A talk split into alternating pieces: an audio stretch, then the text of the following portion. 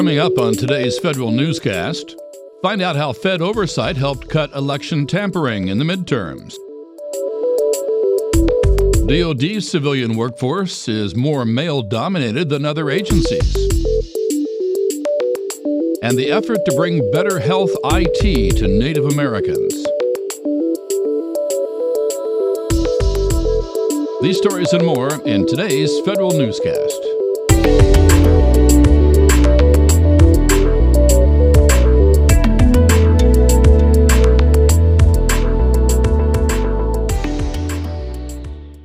Welcome to today's federal newscast. I'm Terry Wing. An unprecedented federal and state collaboration to defend election systems against Russian interference ended with no obvious voting system compromises. Chris Krebs, head of cybersecurity at the Department of Homeland Security, says this year's election was just the warm up for 2020. Interference by Russia during the 2016 presidential race caught federal and state officials flat footed. Since then, Homeland Security, the department tasked with helping states secure their election systems, and state election officials have worked to create better communication to confront and deter election tampering. That effort was largely successful Tuesday. Federal experts and officials in 45 states came together to report on any potential cyber threats in real time. Democrats on the House Oversight and Government Reform Committee are planning some big changes now that they're in charge. Virginia Congressman Gerry Connolly says committee Democrats have 64 outstanding subpoenas for agency documents. He says those subpoenas and investigations of current and former government officials will be a priority. The federal workforce should also have more hearings, and there'll be questions about the Trump administration's reorganization proposals.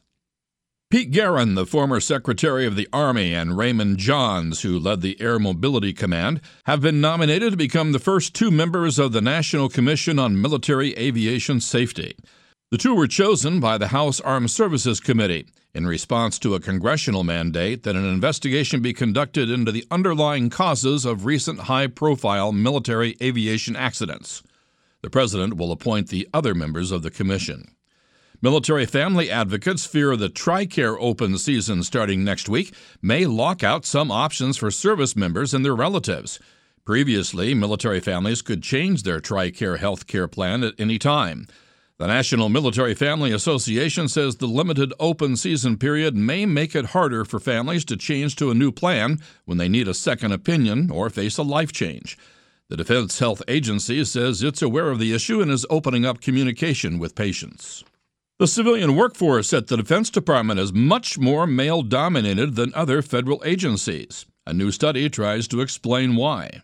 The report by the RAND Corporation finds only 34% of the DoD civilian workforce is made up of women. That's compared to 49% in the rest of the federal government.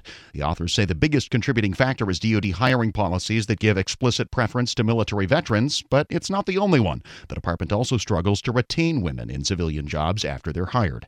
Jared Serbu, Federal News Radio. The Federal Communications Commission has launched a comprehensive review of the Wireless Resiliency Cooperative Framework. The framework consists of industry partners working to promote wireless communications during disasters. The review begins with network carriers being asked to supply the FCC with information on how they've implemented the framework in disaster situations over the past two years. FCC Chairman Ajit Pai says the agency is reviewing the Obama era framework after recent severe storms like Hurricane Michael. The Department of Homeland Security is seeing opportunity in soon to expire data center contracts. Those contracts expire in June 2020 for DHS's data centers 1 and 2, located at NASA's Stennis Space Center and in south central Virginia. DHS has until October 2020 to close an additional 19 non tiered data centers. That's the goal set by the Office of Management and Budget's Data Center Optimization Initiative. An intra agency effort is aiming to bring better health IT to Native Americans. The Indian Health Services Office of IT and the Department of Health and Human Services Office of the Chief Technology Officer launch a health IT modernization research project. The initiative aims to give the Indian Health Service insight into ways it can streamline its health IT infrastructure, applications, and capabilities. Over the next year, IHS and the HHS CTO will work with vendors to conduct research and talk to tribal members and leaders to develop its IT modernization roadmap and strategy. IHS currently uses VA's Vista system and must transition to a new platform. I'm Jason Miller. You can find more information about these stories at federalnewsnetwork.com. Search Federal Newscast. Or you can subscribe to the Federal Newscast on Podcast One or Apple Podcast. Also, follow us at Twitter. Our handle is at Federal Newscast. I'm Terry Wing.